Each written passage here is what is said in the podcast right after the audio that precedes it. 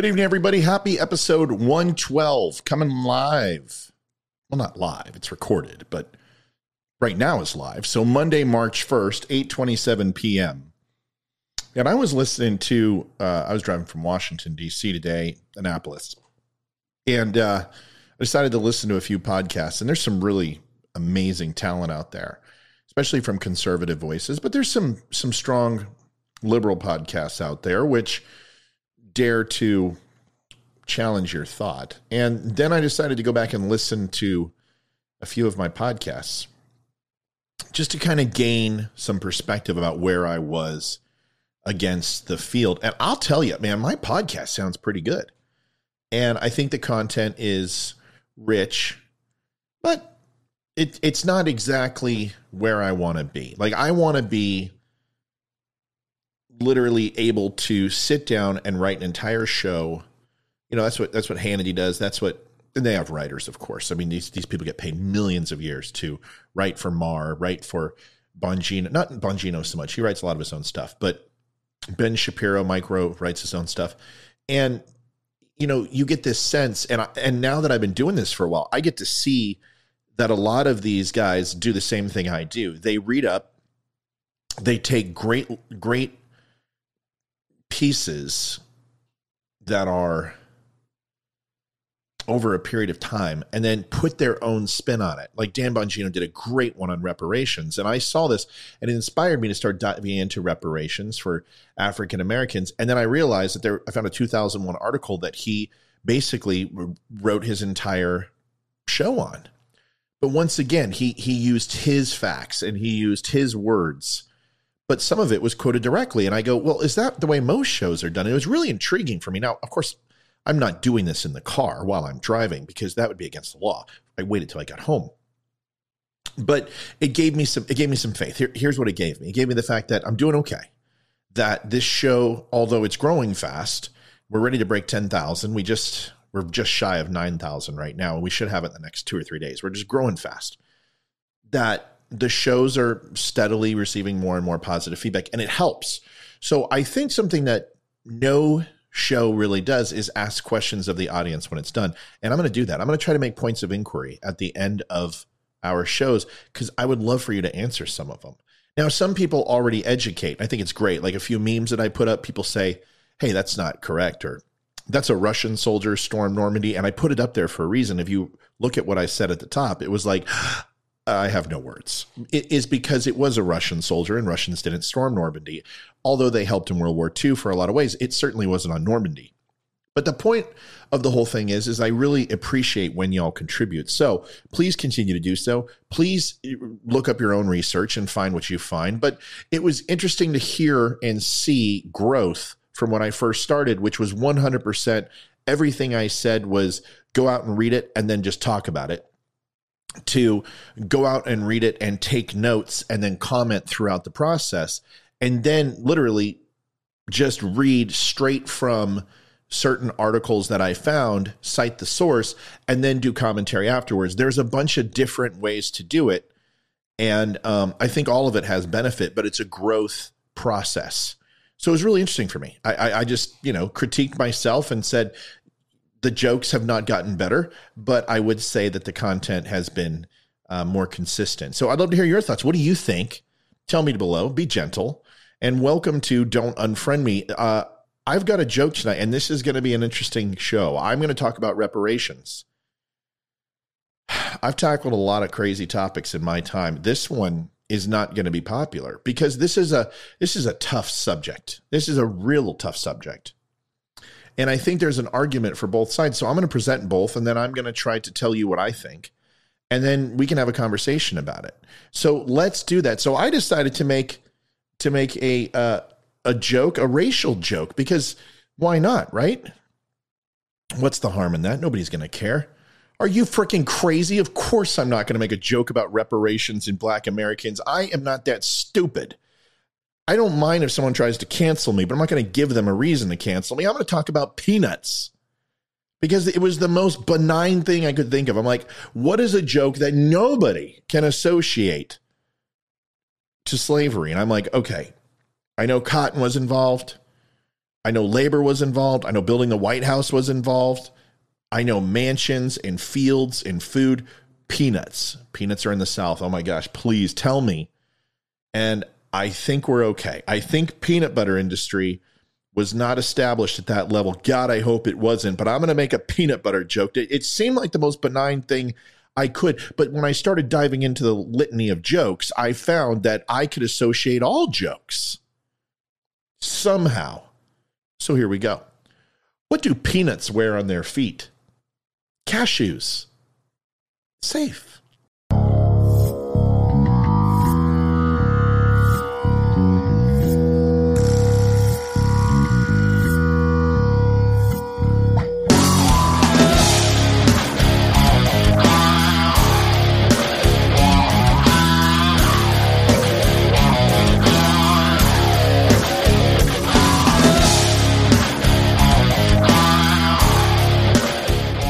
Might see something new for tomorrow's show. I'm hoping we're going to have a new intro video. I think it's going to stay the same visually. There'll be a couple tweaks. And we're also going to uh, probably launch my site here in the next couple days. The first site that I did was was just basic, and Alex and I got it up. And this one's a little more advanced, a little cleaner. We've named the second season uh, as it's called Outside the Lines. And I think you'll enjoy the site. It's going to be much more interactive. You can go there as a one stop shop. If you don't like watching my videos on YouTube and Facebook, which I totally get, we're going to make it easier for you to do that. Also, when we get our clothing line and stuff like that, all of that stuff will live there. So stop on by the website if you would not mind. I greatly appreciate it. You can also subscribe, like, and follow right over here and that's going to pop up or you click the little red envelope also like share and follow on facebook and here's all my handles Oh, and by the way, I forgot to tell you, what the hell's my name? My name is Matt Spear. It's wonderful for you to be here. And we are diving into reparations tonight. I've got an avalanche game at 1030 and I have to work out. I was already up at six o'clock. I'm tired and I'm ready to rock and roll. Reparations. We've all heard the term the 40 acres and the mule. And there's a whole long history to this story. And I think it's something that everyone should look up and read because I don't think you think what it I don't think I think, I don't think you think what I think I think it means. Whatever, that sounds good. Let's just go with that. I don't think that a lot of Americans know the story. And that's the problem. We just got out of Black History Month. And the question I have for you is what did you learn in Black History Month that you didn't already know?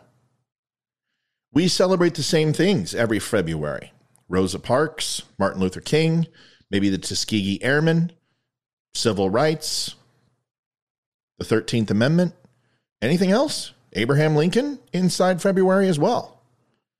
What did you learn that was new? And isn't that the point of Black History Month to learn something new? So I always try to learn something new every single day. And Black History Month, I try to do the same. It's International Women's Day, is it not? Or something to that effect. The question is, are you going to learn anything from there? Prostate Cancer Awareness Month. Do you even know when it is? About Veterans Day. If you just tried to learn from the calendar when we have these national awareness or national donuts day and said, okay, well, I want to learn how donuts were made and where they came from, we would all be better people in the end. But we don't do that. So the question is, is what are we doing with Black Awareness Month? And why do we continue to celebrate when nobody participates. Now, I'm sure you're that one person who's going to come on here and say, Matt, I do every month. I, I, for 30 days, I sit down with my family. Well, first of all, it's not 30 days in February, I believe. Whew. Second, good for you. Good on you. You're doing what I'm preaching. But here's something that you may not know. And if you want to learn about it, go look up 40 acres and a mule for every African American. And I think you're going to find a lot in there that make will make you question reparations even more how it was offered, by whom, why it was proposed to African Americans, just then Africans and slaves. So we're not going to go into that tonight, but I will tell you that this is going to dive into the left and the right sides of reparations. More of the argument against and the argument for. Reparations to African Americans for slavery and the systemic oppression that has followed is now the stuff of congressional hearings and Democratic presidential debates. And we hear more and more about it each day. The one thing we don't hear is actually what those reparations are because nobody can settle. 29% of Americans support reparation, which is interesting. 13% are black. So a very low percentage of other supports reparations. According to Gallup, up from 14% in 2002. Increasingly, advocates ask not if, but how. Vox reports the main questions are what a reparations program would look like, who would benefit and who would pay, and how would it be funded. They left one out, however. Would reparations be constitutional? And in my opinion, maybe not. Any financial benefits awarded to African Americans in compensation for historical discrimination would collide with well established Supreme Court precedents. That doctrine emerged out of two decades of affirmative action cases from the mid 1970s to the mid 1900s, during which a center right court wrestled with how much reverse discrimination against whites to allow for the sake of correcting black America's historical disadvantages. The court's answer not much. Under the 14th Amendment, a race conscious policy state or federal, could be enacted only if it passed strict scrutiny. That is, if it was narrowly tailored to meet a compelling government interest through the least restrictive means available. Diversity in higher education was a compelling interest, the court ruled, and could be addressed through admissions programs that took race into account but provided all applicants individualized consideration. In most contexts, though, the court required government to show that it was redressing harm clearly caused by a discriminatory, policy, and that government had exhausted other remedies before trying race conscious ones. Under this standard, government contracting set asides intended to support historically disadvantaged African American or other minority in businesses in preference over some white owned ones were unconstitutional. The court held because even in the former Confederate capital, Richmond, Virginia, the location of a landmark 1989 case, it was too hard to prove that any given minority business suffered discrimination at the hands of a contracting agency. Justice Thurgood Marshall protested Quote, a profound difference separates governmental actions that themselves are racist and governmental actions that seek to remedy the effects of prior racism or to prevent neutral governmental activity from perpetuating the effects of such racism. I love Thurgood Marshall's writing. He wrote. But Justice Sandra Day O'Connor had the last word, noting in 1995 that any individual suffers an injury when he or she is disadvantaged by the government because of his or her race, whatever that race may be. Union Army General William T. Sherman's January 1865 Special Field Order 15, which is where we're going to get into the order of 40 acres and a mule, calling for redistribution of white owned lands to the freed slave, might have survived strict scrutiny because it compensated people personally victimized by slavery. Alas, President Andrew Johnson reversed it by fiat. Also clearly constitutional. Reparations paid to the Japanese Americans for their internment during World War II. Nice job, Democrats. Like Sherman's order, this 1988 federal measure compensated the actual victims of a discrete policy. In his seminal 2014 Atlantic article, The Case for Reparations, Ta Nehisi Coates implied that the situation of American uh, African Americans today is essentially similar to that of the newly emancipated in 1865 or the World War II internees, and that they still suffer, not just from slavery, but from much more recent policies such as mid 20th century federally backed housing discrimination. Yet today's conservative majority court would almost certainly note that subsequent legal reforms, such as the 1968 Fair Housing Act or the 1977 Community Reinvestment Act, mitigate societal or governmental accountability and weaken the link between past policy and current hardship. As for finding a plaintiff to claim harm from reparations, courts have regularly granted whites and in a case against Harvard's admissions program, Asians, the right to sue for reverse discrimination. They would likely allow a member of a historically oppressed group to sue for being omitted from blacks only reparations.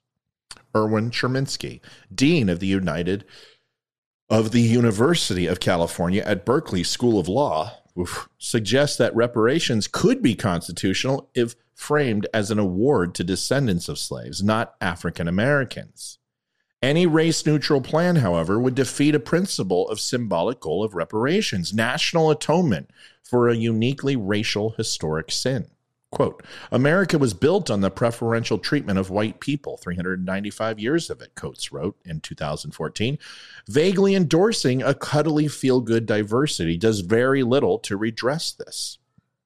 Nevertheless, that might be all that constitutional law will permit. Advocates for reparations reject these arguments. They contend the following the claim for reparation is not against white Americans or even individual Americans. It is a claim against American government and society, which has continued from the time of slavery as all members of society share in society's benefits. They also must share the burdens in the form of taxation. Sounds an awful lot like socialism. Through slavery, African Americans were terribly wronged, and modern blacks were robbed of their inheritance. Further, blacks face racism every day. They deserve to be compensated. It always interests me how Democrats talk about African Americans. They use blacks more than any other person when they're speaking about African Americans. And I understand its nuance. And I understand we say whites and blacks, but there's just the tone of it that drives me up the wall. The problems faced, another argument, by many blacks today come from slavery and society's ongoing racism. Blacks were uprooted from their homes in Africa and brutalized in America by a system that destroyed the family structure and degraded the individual. When slavery ended, African Americans owned nothing isolated, and discriminated against. They were denied education, contacts with society, and economic opportunity. Compared to whites, blacks remain in a disadvantaged position and will remain so until they receive compensation and society's racism ends. It's interesting. And the arguments that I will be making here shortly will show you the delineation that has very little to do with slavery of why blacks and our African Americans are oppressed today in the major cities that are democratically run. It really comes down to policy. It really comes down to government, which absolutely was held true to the yesteryear, is held today. I'll make that argument. Welfare, subsidized housing, affirmative action, and other previous efforts to address socioeconomic problems of the black underclass have been too little and too late. They failed because society has failed to come to grips with the central problem its own racism and discrimination. This is another argument by the left. In some cases, social programs, though well intentioned, actually increase black isolation and further degrade the black community. Amen. In addition, these programs benefit other groups, not just blacks. By doing so, they failed to address the unique claims based on slavery that African Americans have. So I guess we will get rid of welfare since it doesn't individually address African American needs, but everybody in a rough socioeconomic state. I can't wait for the liberals to absolve the welfare system. I will believe that when pigs fly in a frozen, hellish lake. Reparations will not promote dependency, they say. Instead, they will give individual African Americans in the community as a whole a chance to create their own economic base and become self reliant. The cost of reparations may be great, but a debt is owed and a debt must be paid. The moral claim for reparations at least equals that of any other government program. America is a rich country, and if the will exists, the money can be found. Taxes will be raised, is code for that. Another one, just as it's too early to decide how much is due in reparations, it is too early to agree on how to distribute the reparations. Fair methods can be worked out once society acknowledges its obligation to provide reparations in the first place. Really, the question comes down to can we afford reparations? Darity said the amount of reparations should be dictated by the amount necessary to eliminate the wealth disparities between black and white Americans. That would require an expenditure of 10 to 12 trillion dollars or 200,000 to 250,000 per eligible recipient over 10 years. Craemer put the cost of slavery reparations alone and not including subsequent discrimination or costs of Jim Crow laws at 18 to $19 trillion, which he called a conservative estimate. His formula is based on hourly wages at the time of slavery and the amount slave owners were paid when slaves were freed, with interest and compounded at 3%, of course. 6% is more realistic, but then you end up in the quadrillion dollars, he said. He said his estimate considered only slavery rather than including the systemic discrimination that came later, because that's what we had data on. We know the slave population or can estimate it for each year. And we know the wages for unskilled labor, he said. Many slaves were skilled, so the estimate is a low estimate. Why don't we just give the keys and we'll all leave? Anyone who is an African American must leave the United States immediately. We've outstayed our welcome. Well, funny, you actually hear that trope and you hear that being chanted now. There's actually signs put by Black Lives Matter that state most recently, as two days ago, that say Europeans might want to leave the country. Interesting. Whether the full amount should be paid, that's not up to me as a white scholar to decide, he said. I'm just calculating a conservative estimate of a quadrillion dollars. 18 to 19 trillion is a conservative estimate. Darity said the payment should come from the same place as the $1,200 checks the government sent out as part of the CARES Act to individuals who suffered from the coronavirus. Those funds were drawn against the national debt to be paid off through the sale of treasury bonds. It can be done without creating new taxes.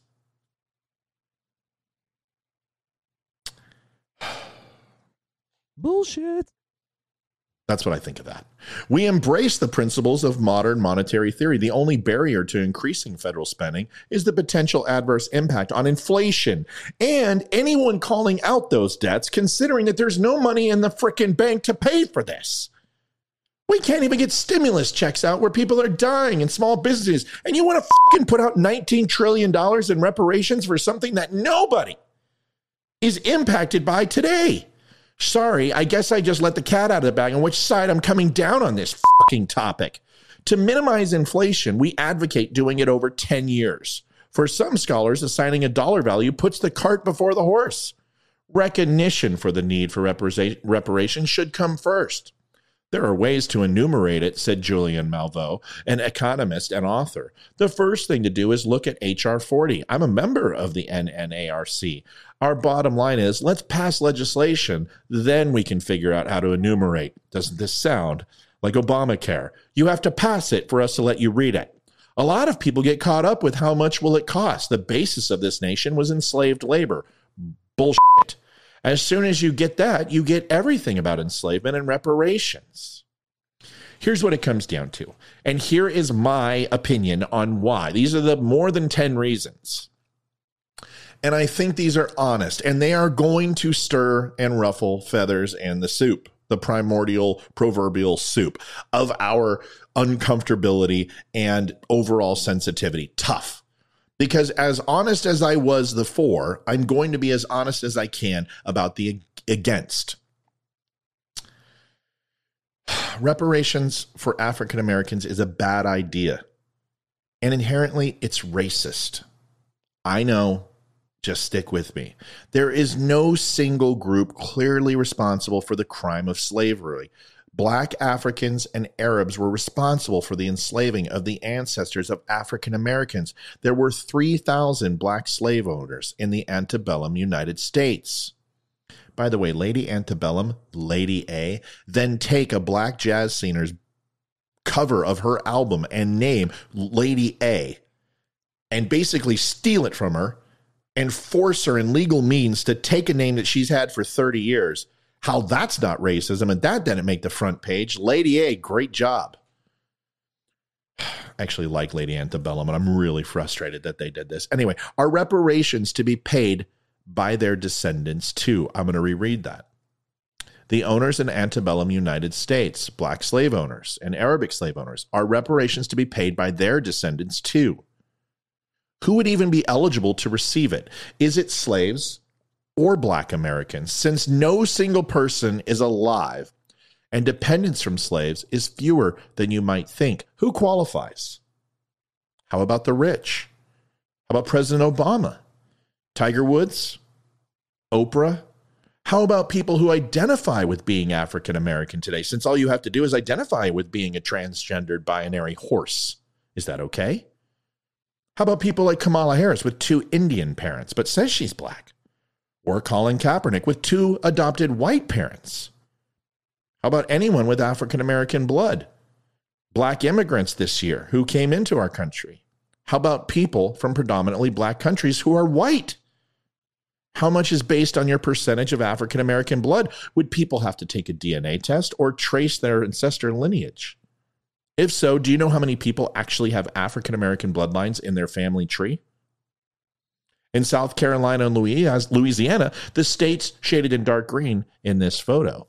On the map above, researchers found that 1 in 20 people who called themselves white had at least 2% African ancestry. And in a lot of the South, about 10% of people who identified as white turned out to have African DNA.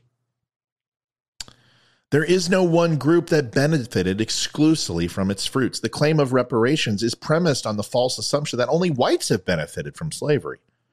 If slave labor created wealth for Americans, then obviously it has created wealth for black Americans as well, including the descendants of the slaves the GNP of the black of black America is so large that it makes the African American community the 10th most prosperous nation in the world. American blacks on average enjoy per capita incomes in the range of 20 to 50 times that of black lives living in any of the African nations from which they were kidnapped. Only a tiny minority of white Americans ever owned slaves, and others gave their lives to free them. Only a tiny minority of Americans ever owned slaves or know they owned slaves. Some people are completely ignorant of it. This is true even for those who lived in antebellum South, where only one white in five was a slaveholder. Why should their descendants owe a debt? What about the descendants of the 350,000 Union soldiers who died to free the slaves? They gave their lives. What possible moral principle would ask them to pay through their descendants again? They've already been paid. So if your argument is that there are black Americans that have gotten behind because of racism or slavery, slavery, haven't they already been compensated? Per the Cato Institute, we've spent more than $23 trillion fighting the war on poverty. And if we were being honest, we would note that poverty won that war. Handing out more welfare isn't the solution. We already had a civil war where 620,000 Americans died fighting over slavery. The cost has been paid. America today is a multi ethnic nation, and most Americans have no connection, direct or indirect, to slavery. The two great waves of American immigration occurred after 1880 and then after 1960. What rationale would require Vietnamese boat people, Russian refugees, Iranian refugees, and Armenian victims of the Turkish persecution Jews, Mexicans, Greeks, or Polish, Hungarian, Cambodian, and Korean victims of communism to pay reparations to American blacks who weren't even here at the time. The historical precedents used to justify the reparations claim do not apply, and claim itself is based on race, not injury. The historical precedents generally invoked to justify the reparations claim are payments to Jewish survivors of the Holocaust, Japanese Americans, and African American victims of racial experiments in the Tuskegee or racial outrages in Rosewood and Oklahoma City. But in each case, the recipients of the reparations were the direct victims of the injustice or their immediate families. This would be the only case of reparations to people who were not immediately affected and whose sole qualification to receive reparations would be racial. As has already been pointed out during the slavery era, many blacks were free men or slave owners themselves. Yet the reparation claimants make no distinction between the roles blacks actually played in the injustice itself. Randall Robinson's book on reparations, The Debt, which is the manifesto of the reparations movement, is pointedly subtitled What America Owes to Blacks. If this is not racism, what is? What living Americans have been hurt or benefited from slavery? Seven to eight generations since the Civil War were impacted. Who benefited? How is it still today? Is slavery a direct relation to the inner city and the struggle that African Americans and minorities have in these inner cities? And the question is absolutely not. It's the laws. They are the modern day slave plantations.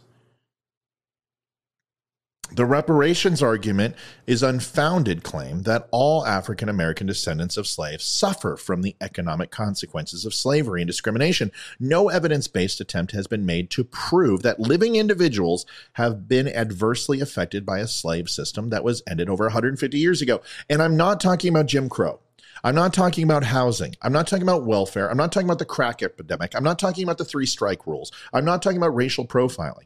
All of those things are absolutely inherently racist and against African Americans. We are talking about slavery. So before I get the litany of challenges about all of the government policies that were, let's talk about all the policies that are no longer. And we are still seeing epic proportions of African Americans dying, living in poverty, and uneducated more than ever before. In fact, that's the entire United States. Let's be real and honest. There is plenty of evidence that the hardships that occurred were hardships that individuals could and did overcome. The black middle class in America is a prosperous community that is now larger in absolute terms than the black underclass. Does its existence not suggest that economic adversity is the result of failures of individual character rather than lingering after effects of racial discrimination and a slave system that ceased to exist well over a century ago? West Indian blacks in America are also descended from the slaves, but their average incomes are equivalent to the average incomes of whites and nearly 25% higher than the average incomes of American born blacks. How is it that slavery adversely affected one large group of descendants, but not the other? How can government be expected to decide an issue that is so subjective and yet so critical to the case? The reparations claim is one more attempt to turn African Americans into victims. It sends a damaging message to the African American community. The renewed sense of grievance, which is what the claim for reparations will inevitably create, is neither a constructive nor a helpful message for Black leaders to be sending to their communities and to others. To focus the social passions of African Americans on what some Americans may have done to their ancestors 50 or 150 years ago is to burden them with a crippling sense of victimhood.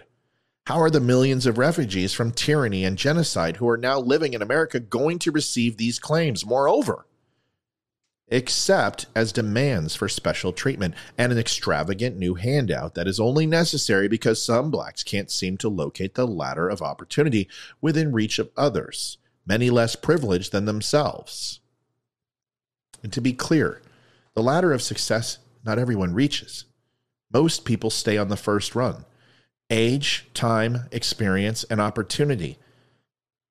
It's not guaranteed to every man, woman, and child. It's that every man, woman, and child are created equal and will have the same opportunity for sex, success based upon their choices.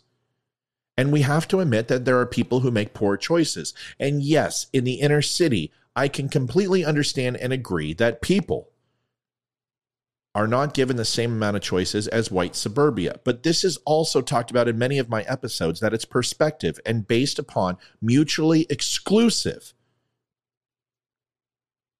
perception and realities that only impact you. We have to stop blaming the system. And we should start taking accountability for the choices that we make that don't aid in our forward advancement or climbing of the ladder. Reparations to African Americans may have already been paid, and I believe it has, since the passage of the Civil Rights Act and the advent of the Great Society in 1965. Trillions of dollars, as I said earlier, $26 trillion, in transfer payments have been made to African Americans in the form of welfare benefits and racial preferences in contracts, job placements, and educational admissions, all under the rationale of redressing historic racial grievances. It is said that reparations are necessary to achieve a healing between African Americans and other Americans. If trillions of dollars from restitutions and a wholesale rewriting of the American law in order to accommodate racial preferences for African Americans is not enough to achieve a healing, what will? What about the debt blacks owe to America? And this is a very thin line, and I want to be really clear. it's going to hard to be drawn lines of delineation between this, but it is a point. I'm not saying it's valid, but I think it has some merit.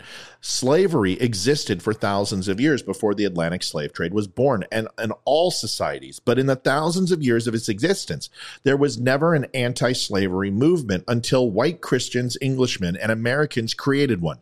Not that we did not take full advantage of slaves. I'm not saying that. But it was actually actually executed in the Emancipation Proclamation, and the fighting of the Civil War was predominantly done on the backs of white Americans. Fact. If not for the anti slavery attitudes and military power of white Englishmen and Americans, the slave trade would not have been brought to an end if not for the sacrifices of white soldiers and a white American president who gave his life to sign the Emancipation Proclamation. Blacks in America would still be slaves. And I am absolutely recognizing the Buffalo Soldiers in the Indian Wars. I'm also recognizing any black regiments. Of course, blacks died in the Civil War too. I get it. I understand. And every major war after that. My point is, it was initiated by white Americans and white Europeans. If not for the dedication of Americans of all ethnicities and colors to a society based on the principle that all men are created equal, blacks in America would not enjoy the highest standard of living of blacks anywhere in the world, and indeed one of the highest standards of living of any people in the world. They would not enjoy the greatest freedoms and the most thoroughly protected individual rights anywhere. Where is that gratitude of Black America and its leaders for those gifts? America's wealth was not built on slavery. And this is one of the largest mis- mis- misnomers ever. The South was actually held back from slavery and held held them back from being equals to the North. The North was a prosperous, economic, technologically advanced area, and the South was living in the times of the cotton gin and the seed drill. They were not advancing. They were using manual labor versus using machines and technology to advance their productivity and their overall wealth, and it was holding the South back. The reparations claim is a separatist idea that sets African Americans against the nation that gave them the freedom. Blacks were here before the Mayflower. Who is more American than the descendants of African American slaves? For the African American community to isolate itself even further from America is to embark on a course whose implications are troubling. Yet the African American community has had a long running flirtation with separatists, nationalists, and the political left, who want African Americans to be no part of America's social contract. African Americans should reject this temptation. For all America's faults, African Americans have an enormous stake in the country and its heritage. It is with this heritage that is really under attack by the reparations movement. The reparations claim is one more assault on America conducted by conducted by racial separatists and the political left. It is an attack not only on white Americans, but on all Americans, especially African Americans. America's African American citizens are the richest and most privileged black people alive, a bounty that is a direct result of the heritage that is under assault. The American ideal needs the support of its African American citizens, but African Americans also need the support of the American idea. For it is, is this idea that led to the principles and institutions that have set African Americans and all of us free. Democratic principles will not get them there. 70 years. And that is why the American ideals need to change. It's not that there is this racist law or policy that is against black people. Yes, the criminal justice system is unfair and unequal. But I've said it before a person who is dealing the same amount of crack as the same amount of, of meth, and one is white and one is black, is going to jail for 30 years. Doesn't matter upon their race, color, creed. That is a fallacy. But there are certain things, especially misdemeanors, and lower class felonies that blacks are subjugated to longer sentences. And this is predominantly in the inner city with black judges, district attorneys, excuse me, with judges who are Democratic, with attorneys who are Democratic. And we find a lot of liberal politics in these cities. And they are to blame. The best thing for Black Americans, and I think that any Black American listening to this show right now, I would ask you the question why will you continue? And I have asked many people this to vote for policies that have failed you for 70 years. What has liberal policies done for you? I will pass another question. What has liberal policies done for anyone? this isn't just about black and white. This is about bad politics. And yes, the Republicans are absolutely not out of the woods here. They're not in the shadows hiding from this. And my ire is focused on them too. But there is only one party that believes in the Constitution. There is only one party that believes in less government and not more of it. And that is the party I will vote for. The question is, why will you not? While it is unclear whether those advocating for reparations for slavery ever will be successful, it is likely the debate will go on. And here are the questions that I have for the audience. After the passage of the 13th Amendment following the Civil War, should the former slaves have been granted reparations based upon what you've heard today? Number two, how are reparations for black slavery similar and different from the following? A. Reparations paid by the U.S. government to the Sioux Indians for lands illegally confiscated in 1877. B. Reparations paid by the West German government to Jewish survivors of Nazi concentration camps. C. Reparations paid by the U.S. government to Japanese Americans interned unconstitutionally in prison camps during World War II. And number three, do you agree or disagree that many problems faced today by the African American community are the legacy of slavery? Why or why not? Share your thoughts with me below. Folks, that's it for my show tonight. I can't tell you how much I appreciate it. It's a tough topic. And I think there are going to be a lot of comments on this, and I hope there are. Discussion is what we need to do. I don't think spending $19 trillion is good for anybody. It'll just put more people in poverty, increase taxes, and then the minimum wage will go up even more, and inflation will happen, and ultimately we won't be able to buy a loaf of bread with the C note. We have to understand that you can't heal the past. You can't heal the past with the people in the future and on the backs of the people in the future. Unequivocally, the U.S. government needs to say they're sorry. They need to say they're sorry to Iraq citizens who did not do the 9 11 tower bombings. They need to apologize to the Greeks and abandoning them to the Russians. We need to say we're sorry to Native Americans, African Americans, Mexican Americans, Japanese Americans, we need to apologize for the tax and spend philosophy. We need to apologize for Jim Crow. We need to apologize for the inequities that we caused against Japanese people overseas. There are so many things that Americans need to apologize for. And we have taken ownership throughout history, and we are judged and weighed upon those inequities.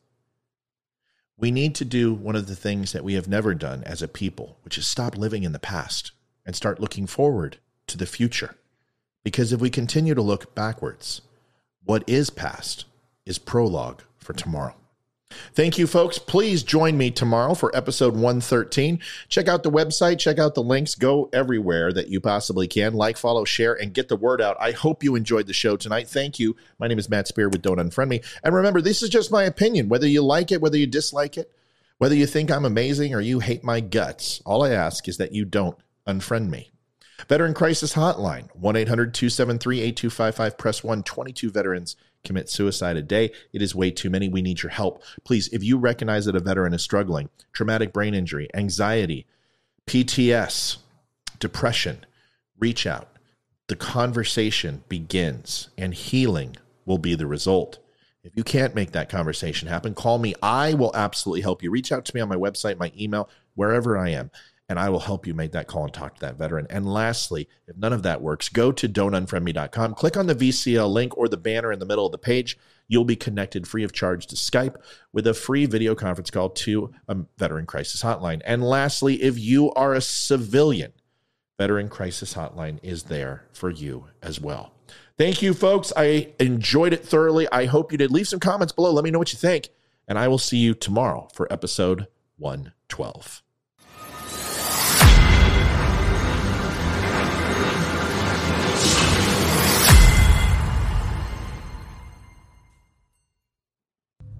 Thanks for watching Don't Unfriend Me, everybody. I want to recommend Alex from Aleko's Design. He works on all of my video and graphic design, and he is amazing. Please give him a shot. Please head on over to his website at www.alekos, A-L-E-K-O-S, designs.com. And one more quick thing before we go, folks. Stillpoint does the music intro for the show. They are listeners, they are fans, and we absolutely love them. Special thanks for that amazing song. And you can hear Citizen Soldier at reverbnation.com slash stillpoint.